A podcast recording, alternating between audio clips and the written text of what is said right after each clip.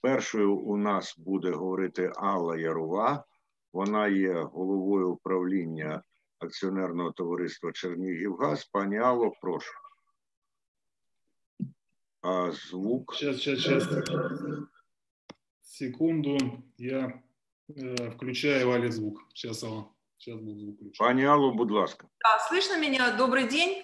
Э, Хочу с- э, пожелать нам всем здоровья и прежде всего оздоровления нашей газораспределительной отрасли, потому что сейчас она находится в очень сложной ситуации. С начала года изменился порядок э, начисления э, за доставку природного газа, вызвало это очень много дискуссий, и на фоне вот этих общих дискуссий и, наверное, все-таки обещаний популистов отменить э, этот платеж – Э, На сегодня э, имеется снижение платежей за доставку природного газа, и тенденция, это, к большому сожалению, ухудшается, потому что много семей сегодня потеряли свой доход. В результате в среднем потребители э, по Украине имеют задолженность, несмотря на то, что доставка была введена с 1 января, прошло всего 3 месяца, 2000 уже, ну, 3,5 2020 года, уже имеет э, где-то примерно полтора месяца задолженности. Чтобы предупредить осложнение проблемы неплатежей за доставку природного газа, мы предлагаем на период карантина все-таки изменить порядок перечисления льгот и субсидий получателям э, и перечислять их не населению, а э, поставщикам коммунальных услуг, в том числе и операторам ГРС. Я могу сказать одно, что для Черниговской области это очень существенно, потому что порядка 70-80% э, потребителей коммунальных услуг – это все-таки получатели льгот и субсидий. Это даст возможность их использовать не только, э, скажем так, адресно, это э, поставщики коммунальных услуг, но и использовать их и по назначению. И в свою очередь, конечно же, это приостановит все-таки тенденцию к ухудшению, углублению кризиса неплатежей. Но, конечно же, несмотря на кризис, все-таки остаются нерешенные проблемы.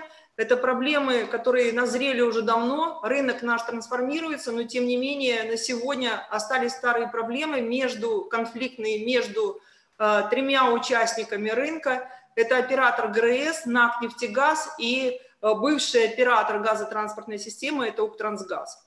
Они образовались из-за тарифной политики государства и неправомерных действий оптового поставщика, и также э, надуманных и манипуляций с небалансами тепловиков.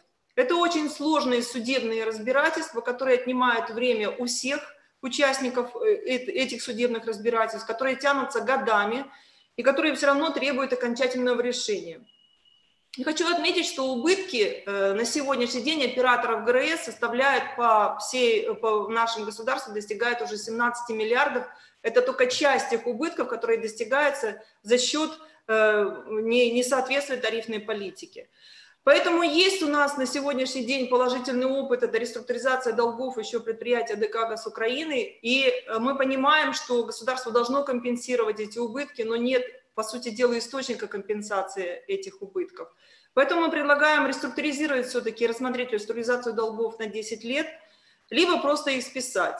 Механизмы существуют много уже, потому что наслоилось много уже проблем, поэтому, в принципе, это можно рассматривать. Что это дало бы в результате? Это первое, что урегулирование вопросов с оптовым поставщиком. Второе, что все-таки это урегулировался вопрос бы с конечным потребителем, дало возможность дальше двигаться развитию рынка природного газа. И, конечно же, поскольку уже с 1 мая мы готовимся к тому, что все-таки наш потребитель выходит на свободный рынок поставщика, все-таки его э, э, либерализации, и, конечно же, прежде всего, что на сегодняшний день стоит вопрос, что получение качественных услуг оператора ГРС. У меня все, спасибо.